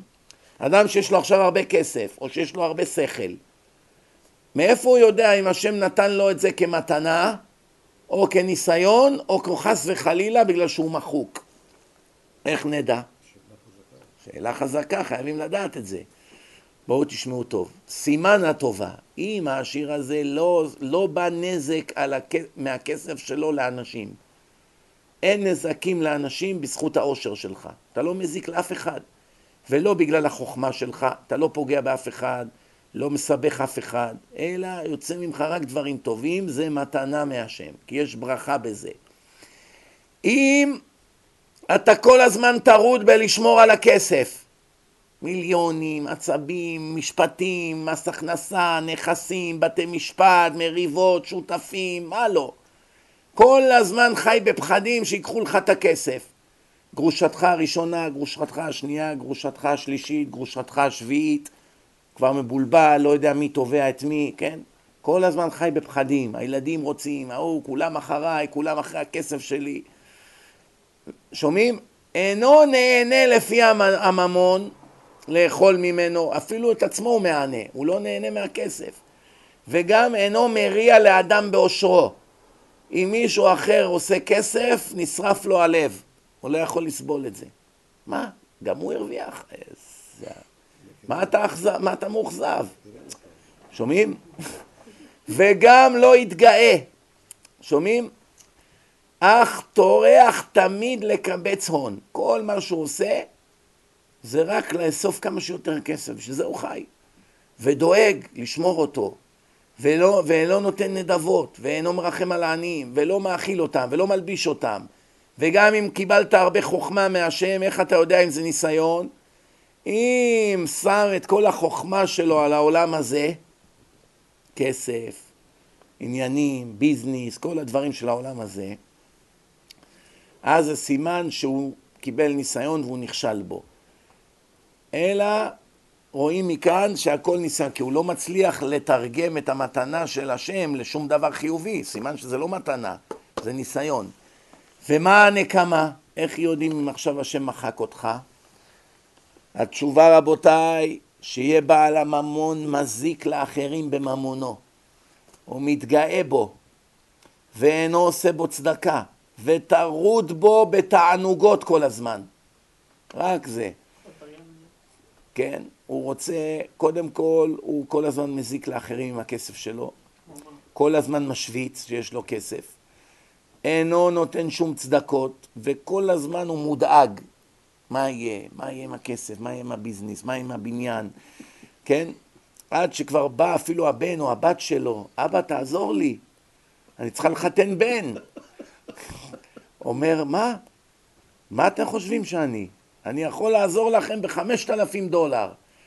מה חמשת אלפים דולר? רק העוף עולה יותר. מה עם הדגים? מה עם קצת פרחים, מרב, משהו? לא יכולים, מצטערים, אבל החתונה תתבטל. מה אכפת לי על גופתי המתה? תתבטל. שומעים? הוא לא ישן בלילה. בטעות הוא ייתן קצת יותר לנכד שלו, לבן שלו, משהו לעזור. וואו וואו וואו. לא יאומן. אני מכיר איזה אחת שהיא כבר לא יכלה להחזיק מעמד, היא באה לאבא של בעלה, אומרת לו, נגיד, נחליף לו שם, נגיד, דוד, תן לנו את הירושה בחייך, נמאס לי לחכות שתמות. הוא קיבל הלם. אני חושב שזה עזר אפילו. הוא עוד שחרר בסוף חלק בחייו. למה? מה, אני עכשיו צריכה לשבת 30 שנה לקרוא תהילים שתמות? אני רוצה עכשיו שתעזור לנו, ילדים, זה, אין לנו כסף. יש לך מיליונים, תעזור. שומעים? איך אומרים? חוצפה ישראלית. מעניין. טוב, נתקדם הלאה. וסימן הנקמה זה עושר שמור לבעליו לרעתו. רק צרות בא לו. ילדים שלו מדרדרים לסמים, קנו מכוניות ספורט, זה נהרג בתאונה, זה התחתן עם גויה. כמו רוב העשירים, פה במיוחד באמריקה, כמעט כולם, כולם זה לאבידם, רואים? אין להם שום ברכה בכסף, רק קללה. וכן אם החכם יערים לעשות רעות ולא יעשה טוב, כמו שנאמר, שימו לב איזה פסוק, שימו לב טוב, זה כתוב בירמיה ד' פסוק כ"ב, חכמים המה להרע, הם חכמים רק לעשות נגדי רע, כמו כל האתאיסטים למיניהם, שכל הזמן מפיצים כל מיני דברים באינטרנט. חכמים המה להרע, ולהיטיב לא ידעו. הם בכלל לא יודעים מה זה לעשות את רצוני, לעשות טוב. שומעים? אז כמובן שהחוכמה היא מכשול גדול בשביל האדם. הקטגוריה החמישית שמוכיח את עצמו יום יום על מעשיו הרעים. ביישתי את משה, לא עזרתי ליצחק, לא למדתי מספיק תורה. הוא שופט את עצמו יום יום, והוא רץ לבקש מחילה. אין לו אף גבוה. משה, אני מתקשר לבקש מחילה, סליחה, עשיתי טעות היום איתך, וזה, אני מצטער, בוא אני אקח אותך לארוחת צהריים מחר. זה בן אדם גדול. מה? הוא לא מתבייש, מיד הוא מתנצל, שופט את עצמו. הקטגוריה השישית, שינהג בענווה בהרבה דברים. למשל, מענה רך ישיב חמה. הוא לא רב עם אנשים, לא מתחצף, לא צועק, לא מקלל, לא נהיה אלים, לא זורק דברים. מדבר בקול נמוך, כן אדוני, מחילה, אתה צודק, אפילו שהוא טועה, אתה צודק, מחילה, אתה צודק, אתה צודק, אני אנמיך את המוזיקה, אתה צודק, אני, אני אזיז את האוטו. זה הסוג של ענווה. ש... גם לגוי, קל וחומר לגוי, שלא יהיה חילול השם. מדבר בקול נמוך בשפלות, שנאמר, ושפלת מארץ תדברי ומעפר תשח אמרתך. אם אתה יורד מתחת לארץ, מתחת לגובה האדמה, כמו שהיו כל הגדולים, משה, אהרון, דוד וכולי, ואברהם, משם תשמע טוב. שימו לב, מעפר תשח אמרתך. שאתה עכשיו בתוך החול בבוץ, משם אני אשמע את האמרות שלך, את מה שאתה מבקש ממני. למה? אני אוהב אנשים עם ענווה. לא יתעסק בנוי ובמלבושים, כל היום חליפות, בגדים, שעונים, תכשיטים. כמו שנאמר, ושח עיניים יושיע, ולא יתעסק בתענוגים. כעניין שנאמר, צדיק אוכל לשובע נפשו, רק מה שחייבים. כבוד הרב, למה קנית חליפה? צריכים חליפה לשבת. מה, אני יהודי, אני צריך להתלבש מכובד. אבל זה, אל תדאג, זה רק חליפה של 100 דולר. הנה, נראית בסדר, לא? מה, צריך חליפה של עשרת אלפים דולר? מה, צריך איזה מעצב, איזה חייד שימדוד לי את הכתפיים? הולך למכירת חיסול, חליפה יפה, יאללה, מתאים, מכובד. עניבה, כמה דולרים, מכובד. חגורה פשוטה, אבל צריך עכשיו איזה שם, אלף דולר. כבוד הרב, החגורה הזאת אלף דולר, טיפש. אני במקומך הייתי מתבייש להגיד את זה בכלל. כבוד הרב, 300 דולר נעליים. מה אתה מתגאה, טיפש? תחביא את זה. שואלים אותך כמה עלה, תגיד 50, 70. מה אתה אומר 300? משוויץ. זה החיים שלו, השטויות האלה. הייתי פעם בבית לשים מזוזות, 300 זוגות נעליים היה לאישה. 300. משו- מסודר, עוד לא היה מדפים, אז הכל היה מסודר על הרצפה, ארונות, יותר גדולים מהדירה הזאת פה. היא ראתה אותי ככה, היא אומרת לי, אני יודעת על מה אתה חושב. אישה צדיקה, כיסוי ראש, חרדית. מה אני אעשה, כבוד הרב, באנגלית? What can I do? החולשה שלי זה נעליים. רוב האנשים, רוב האנשים, הסמים שלהם זה נעליים. כן? לא יודע, אי אפשר להסביר. יש לזה אולי הסבר קבלי. צריכים, צריך עיון. צריכים לבדוק את העניין. שומעים? שימו לב מה הקדוש ברוך הוא אומר, רבותיי, עוד כמה משפטי מפתח. ידרך ענבים במשפט וילמד ענבים דרכו. אם אתה ענב, השם מראה לך את הדרך, מציל אותך מיום הדין, ממשפט.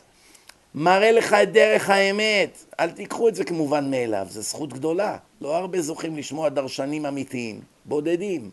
רוב האנשים דורש, שומעים רק דברי הבל. שטויות, אל תדאג, כולכם צדיקים, הרבי הבטיח, אין לכם מה לדאוג, כל ישראל יש להם חלק לעולם הבא, אין לכם מה לדאוג. איך אומרים? סיפורי אלף לילה ולילה. אבל מי שענב זוכה.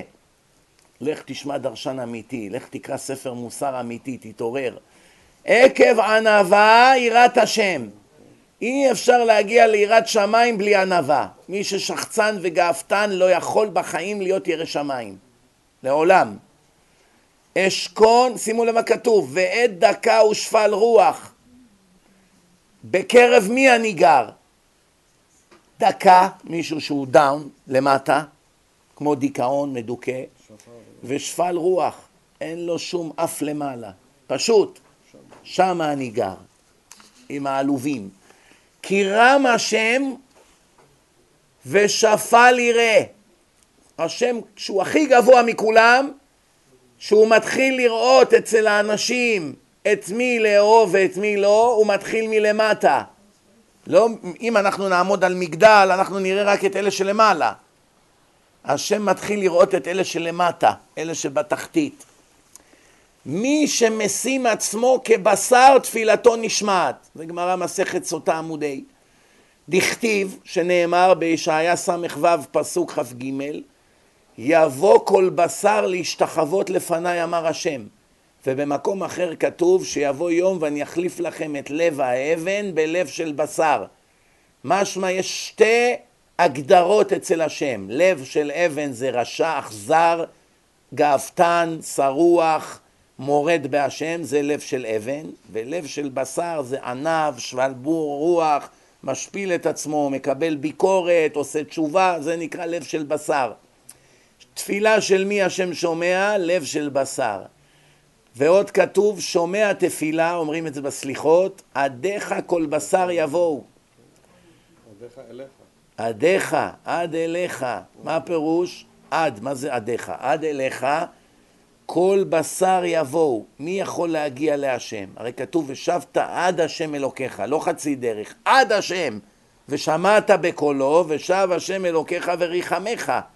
מתי השם מרחם עליך? ששבת עד אליו. ואי אפשר לעולם לשוב עד השם אם אתה לא ענב. כי אתה מחזיק מעצמך גם כן השם. אני גם השם. שומעים? אמר רבי יהושע בן לוי, בואו ראה כמה גדולים נמוכים רוח לפני הקדוש ברוך הוא. שבזמן שבית המקדש היה קיים, אחד מקריב קורבן עולה, מקבל שכר של קורבן עולה. מקריב קורבן של מנחה, מקבל שכר של קורבן של מנחה. ומי שדעתו שפלה, הכוונה הוא עניו, מעלה עליו הכתוב כאילו הקריב כל הקורבנות כולם. נחשב לו שהקריב את כל הקורבנות. איפה זה כתוב? שנאמר, תהילים נ"א, פסוק י"ט, זבחי אלוהים רוח נשברה. לב נשבר ונתקה, אלוקים לא תפזה. מה זה זבחי אלוקים? מה, איזה זבחים השם אוהב? רוח נשברה. הרוח שלך על הרצפה. שום גאווה אין לך, שום רדיפת כבוד, כלום. לב נשבר ונתקה, אלוקים לא תבזה. אף פעם השם לא יסרב לך. הענב הוא סבלן. מי שסבלן אין לו אויבים, הוא לא רב עם אף אחד, הוא לא במלחמות, יש לו שלוות הנפש. אין לו אויבים, לא ממררים לו את החיים. כולם חיים איתו בשלום. ישקיט את הכעס של אלה שכועסים עליו גם כשהוא עושה טעות. כי הם יודעים שהוא ענב, הוא לא אחד שבא להשפיל אותנו, בטעות זה, מבינים. הענב יש לו חן בעיני כולם, הוא מוצא חן בעיני אנשים, וכמובן בעיני השם. רבי עקיבא אמר שלושה פסוקים ירד גשם. רבן גמליאל שקפדן חודשים, צומות, תעניות, לא ירד גשם. אמר להם תכינו קברים. כולם קראו קבר, תשכבו בקברים עד שתמותו, אין מי שיקבור אתכם. כולם עומדים למות ברעב. באו לרבי עקיבא, אמר שלוש פעמים אבינו מלכנו, התחיל לרדת גשם. התחילו לרנן, אמרו מה זה? זה הנשיא של התורה וזה רבי עקיבא, הוא לא נשיא ורבי עקיבא יותר גדול ממנו, הוריד לנו גשם תוך דקה. יצא בת קול מן השמיים ואמרה לא שהוא יותר גדול ממנו, אלא זה מעביר על מידותיו. רבי עקיבא הוא מוחל על כבודו, כמה שהוא גדול, מה שלא תעשה לו, הוא מוותר. הוא מוחל על כבודו. שומעים? לא שרבן גמליאל חלילה לא מוחל, גם הוא היה במדרגה גבוהה, אבל ביחס לרבי עקיבא, עובדה שרבי עקיבא הצליח כן לגרום שהשם ביטל את הגזרה. אז באמת, ממש דקה אחרונה לפני שסיימנו, תזכרו שהעני הוא בא אצל חכמים כי אין לו אף למעלה, הוא לומד מכל אחד. מי זה הרב הזה בן עשרים, אני אלמד ממנו? אבל הוא גאון, תלמד ממנו, אבל אני בן ארבעים, אז מה? אתה יודע שהוא יודע יותר תורה ממך, הוא לומד חמש עשרה שנה בישיבה כבר. לך אליו תלמד, אבל אני יכול להיות אבא שלו, אז מה, מה זה השחצנות הזאת? מה אכפת לך ממי? העיקר אתה לומד, הגאווה מונעת ממך להחכים. הענב בורח מן הגדולה ומן הכבוד, הוא תמיד צנוע, את המצוות שלו והצדקות והלימוד, הכל הוא עושה בצנעה. והצנע לכת עם אלוקיך, הרמח"ל היה גדול עולם והחביא את עצמו. אפילו את הרב שלו הצליח להרים עליו, שהוא לא עושה שום מעשה חסידות. עד שתפסו אותו על חם, טובל במקווה, שובר את הקרח בארבע בבוקר, באיטליה שם, אז התגלה החסידות שלו. היה מחביא את עצמו, היה אומרים, אומרים לו, מה מקווה? מקווה, זה חשוב. לא אומר להם, אני כל יום ארבע בבוקר שובר את הקרח ונכנס. הוא היה מחביא, לא כמו היום, אחד עושה שתי מצוות, ישר מביא עיתונאים שיעשו עליו כתבה בעיתון. יעני של הדתיים, כן? יחסי ציבור. העיתונאים מכתירים את גדולי הדור היום. מי שהוא ענה ואין לו הרבה שמקנאים בו. הוא לא משוויץ באושר שלו, מה יש לקנות בו? אחד ששחצן מקנאים בו, מתעצבנים. אבל אחד שחי כמו אדם פשוט, לא מקנאים שהוא עשיר. הנה, אני והוא אותו דבר, המכונית שלי יותר טובה משלו. אין, הוא לא מעורר על עצמו עין הרע, כן? אבל יש דבר אחד, ובזה סיימנו, שאסור בשום פנים ואופן להיות בו עניו, אלא תקיף וחריף ולהילחם עד חורמה. מהו? מלחמה ברשעים. מלחמה בשונאי התורה, מלחמה בעוברי עבירות בפרהסיה, מלחמה באתאיסטים, בכופרים, מלחמה ברבנים המזויפים והמקולקלים, בכל הרפורמים והקונסרבטיביים והמודרניים המקולקלים מהאוניברסיטה, מלחמה עד חורמה בהם, מצעדי התועבה, ממשלה של רשעים, בשום פנים ואופן לא להיכנע להם לרגע. אני אקרא לכם מילה במילה כי אחר כך אתם תגידו שאני אמרתי. כדי למנוע את זה, אני קורא לכם מילה במילה. אורחות צדיקים, שער הענווה, עמוד כ"ה. תשמעו טוב. אך כל, הוא אומר ככה, אך מה שצריך להרחיק במידה הזאת, שלא יהיה ענב ונכנע לפני הרשעים. תיזהר. למה? אם יש יכולת בידו, ינקום מן הרשעים לכבוד השם. לא לפחד מהם. לא לשתוק להם רגע אחד. המלאים במניפולציה ובשקרים ובעלילות. יחזק תוכחתו נגדם, יפרסם את מה שיש לו להגיד נגדם, יעמוד עליהם כהרי נואם, כמו שאריה שואג, ככה ישאג עליהם, להציל את הנגזל מיד הגוזל. למה הם, הם לוקחים אנשים מסכנים תמימים ומפילים אותם בפח? חובה להציל אותם, לכן חייבים להילחם בהם בפרהסיה, לא בחדרי חדרים. כמו שאני הלכתי לכופר אמנון לוי, הבאנו מצלמה משל עצמנו, צילמנו את הנוכל השקרן הזה ופרסמנו מיד למחרת בכל העולם שיראו את הנוכלות שלו. איך משעה וחצי ראיון הוא חתך את הכל ושם שתי דקות וסילף את הכל. ואז כולם ראו את הפרצוף האמיתי שלו, ולא היה חילוני אחד שכתב בעדו. אפילו חילונים, שונאי רבנים ושונאי דת, כתבו מפורש. אני שונא דת, שונא רבנים, אבל הרב קרא אותו לחתיכות. וכמה כתבו, היום חזרתי בתשובה. קיבלתי את התשובות לכל השאלות שהיו לי. אז יצא מעז מתוק. אסור לפחד מהם, הם ליצנים, הם בורים ועמי ארצות, בחיים שלהם הם לא פתחו ספר. עברית הם לא יודעים לקרוא. כל איזה שבר של מידע כביכול של איזה מדען, ישר הם בונים על זה תילי תילים של שקרים. לא להיכנע להם בשום פנים ואופן. ויורה בני האדם עבודת הקדוש ברוך הוא. תפרסם תמיד את האמת של השם. אין לך מה לפחד לצעוק, הומוסקסואלים זה עונש מוות, סקילה. ככה כתוב בתורה, אני לא מפחד מכם. יש לכם בעיה, לכו לכותל, תצרכו. תזרקו עגבניות על הכותל, זה בעיה שלכם. אני לא, אני לא כתבתי את זה, אני רק אומר לכם מה החוק. עורך דין שאומר לך מה החוק, אתה כועס עליו או שאתה כועס על המחוקק? אתה כועס על המחוקק, לא, לא על העורך דין, נכון? יש לך בעיה איתי, הבעיה שלך היא לא איתי. תפנה לקדוש ברוך הוא ותצרח. שומעים? ויוכיחם בכל כוחו כפי חוכמתו. בחוכמה. בתחילה בנחת. שימו לב, הוא נותן הוראות. לא ישר להתחיל להתקיף אותו, רשע, פיקורס, מנוול, לא. קודם כל דבר איתו בכבוד. כל עוד הוא מדבר בכבוד, תדבר איתו בכבוד. איך שהוא מתחיל לגדף ולבזות את השם או את הרבנים או את התורה, להיכנס באבי אביו בשיא האכזריות, בשום רחמים. אין שום רחמים על רשעים. כל המרחם על הרשעים סופו להתאכזר לצדיקים. זה, זה סכנה, זה לא פשוט. אסור להתחנף אליו, אסור לתת לו מחמאות שקר, אלא להגיד לו בפנים, אתה רשע, אסור להסתכל בפנים שלך. אתה סלפן, אתה שקרן, אתה מעליל, מה שאמרת זה שקר וזה לא נכון וככה לא. למשל, אחד פעם אמר לי, כבוד הרב, איש באמונתו יחיה. עזוב אותנו, אתה רוצה להיות דתי, תן לנו לחיות, חיה ותן לחיות. אמרתי לו, לא חמודי, כתוב צדיק באמונתו יחיה, לא איש באמונתו יחיה. תסתכל בספר חבקוק, לא כתוב בשום מקום איש באמונתו יחיה. רק הצדיקים בזכות האמונה שלהם יחיו לחיי הנצח, זה, הפס, זה הפירוש של הפסוק. אין כזה דבר איש. יש איש שהוא צדיק, אז הוא יחיה, ויש איש שהוא רשע, הוא ימות לחיי נצח, כמו שהרמב"ם כותב. הללו לחיי עולם, זה הצדיקים, והללו לדיראון עולם, זה הרשעים, זה רמב"ם מפורש. ואם לא יועיל שהוא מדבר איתם בנחת, יחלימם, יבייש אותם.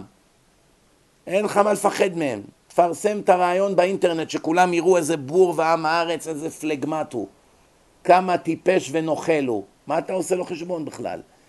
ויצווה על הטוב, ויזהירה מן הרע בפיו ובלשונו כפי חוכמתו, וימהר לקחת דיני אלוקים ממי שחייב בהם. להגיד לו, אדוני, אתה מחלל שבת, אתה לא מצטרף למניין. מה זאת אומרת? אני יהודי לא פחות ממך, אתה חולם, אתה לא יהודי, מחלל שבת הרי הוא כגוי לכל דבר, זה כתוב מפורש, תקרא בשולחן ערוך. ככה לדבר איתם, לא להתחנף אליהם כמו 80% מהדרשנים היום. הוא, הוא מסכן, הוא לא יודע, כל ההתרפסות המטומטמת הזאת. דבר איתו בתקיפות. אנחנו פוחדים להרחיק אותו. הוא כבר מת, מה להרחיק אותו? שלושים שנה הוא מת, מצווה אחת הוא בקושי שמר בחיים שלו. מה, מה, מה יש להרחיק אחד שכבר הגיע לקצה של העולם? או שתזעזע אותו, שיראה שלא מתחנפים אליו ונותנים לו באבי אביו והוא יתעורר, או שיישאר בבור שהוא נמצא. יותר גרוע כבר לא יהיה. אני אומר לכם מניסיון של 23 שנה. יש ערך לניסיון, תאמינו לי. ולא ייכנע בפניהם ולא יישפל בזה. ויש כאלה ענבים מזויפים, מלא בבות, עושים, שמים גלביות, זה, ככה, הולכים ככה מכופפים, יעני, שומרים על העיניים, קבלת קהל, מסכן, הוא לא אוכל כל היום, הוא בצומות, סתם הצגות הכל. שימו לב, אני קורא לכם. יש ענווה שהיא רעה כמו הגאווה, בדיוק אותו דבר. כמו נביאי השקר, היו לובשים בגדים כמו נביאי אמת, שיקבלו מהם את שקריהם וכזביהם. כמו שנאמר, ולא ילבשו עדרת שיער למען כחש. עושים הצגות, תחפושות. לכן אותם ההולכים בענווה בעניין המלבושים ומדברים בנחת ועושה את עצמו צדיק מעונה. אתם מכירים את אלה? אתה בא אליו, השם יעזור בעוונותינו הרבים. ככה הוא מתפתל בכיסא, עוד מעט מתעלף מסכן. שומעים? ומנהיגים עצמם בחזקת חסידים וצדיקים. למען יאמינו להם ויסמכו על דבריהם ויחניפו למי שאין להחניף. יש להם גם כמה אנשי יחסי ציבור, PR, שהולכים לספר איזה רב הוא, בארבע בבוקר הוא קם, הוא לא מפסיק ללמוד, הוא לא ככה, והוא עושה ככה, והוא עוזר, זה סתם, הכל שקרים, הברכות שלו מתקיימות, זה היה משותק, הוא הקים אותו, סתם, הכל הבל הבלים. כן, שומעים? אסור להתחנף אליהם, וצריך לפרסם אותם שהם רמאים. כתוב מפרסמים את החנפים, חנפים זה רשעים בסתר, מפני חילול השם. מה זה שהיה חילול השם? רש"י אומר, שביום שהקדוש ברוך הוא ינחית עליהם מכה, כל הציבור יגידו, איפה הצדק? איפה השם? כזה צדיק קיבל סרטן? אני, אני, לא, אני לא יכול לקבל כזה. נו, איך אתה מסביר את זה, כבוד הרב? איך אתה מסביר את זה? אבל זה שידע עליו שהוא נוכל ולא פרסם, הוא יקבל את העונש. כי עכשיו מתחלל שמו של הקדוש ברוך הוא בכל העולם.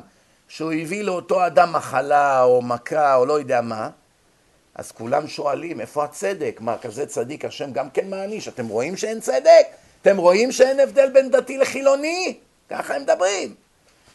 בגלל ששתקת ככה מדברים, אבל אם שהיית רואה שהוא גונב מאנשים, והיית רוצה, רואה שהכל זה כסף, ועושה כנסים, ומביא כל מיני, אני יודע מה, הופעות שאסורות, וכל מיני דברים כאלה, ואתה ידעת מכל זה, וידעת שהחשבון בנק שלו מתמלא במיליונים, וידעת שהוא מרמה וגונב ועושה כל מיני דברים, וקמעות, ועובד על אנשים וכולי, ושתקת, גרמת שעכשיו הוא השם מעניש אותו, כולם שואלים קושיות. היית צריך לפרסם אותו, היית צריך להגיד לו, אני מזהיר אותך. אם אתה לא מפסיק, אני חייב לפרסם אותך. אני אלך לדיינים, אני אלך לרבנים, אני אפרסם אותך בכל העולם, אין ברירה. למענך אני אפרסם אותך.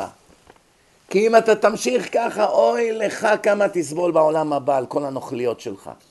בגלל שאכפת לי ממך ואני מוכיח אותך, אני הולך לפרסם אותך שאתה גנב. אני מפרסם אותך שאתה רמאי, אני מפרסם אותך שאתה נואף. אתה תפרסם אותי? אתה משוגע? אסור, מלבין פני חברו, מה פתאום? כתוב מפרסמים את החנפים. לכן אני מוכן לחכות שבועיים שתחזור בתשובה ותפסיק.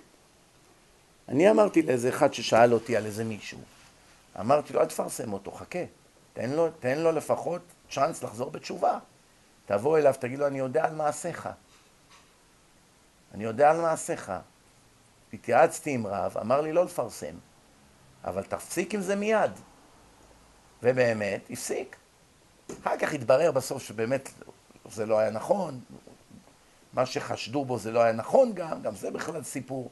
אבל ככה היה נראה, היה נראה שהוא עושה איזו עבירה מסוימת בשיטה, והוא רצה לפרסם אותו, ואני אמרתי לו, חכה, לא ישר רצים לפרסם, קודם כל נותנים צ'אנס לבן אדם לחזור בתשובה.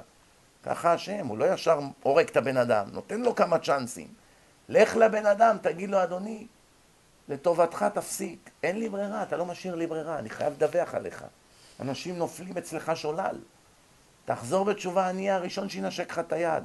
במקום שבעלי תשובה עומדים, אפילו צדיקים גמורים אינם עומדים. ברוך אדוני לעולם, אמן ואמן.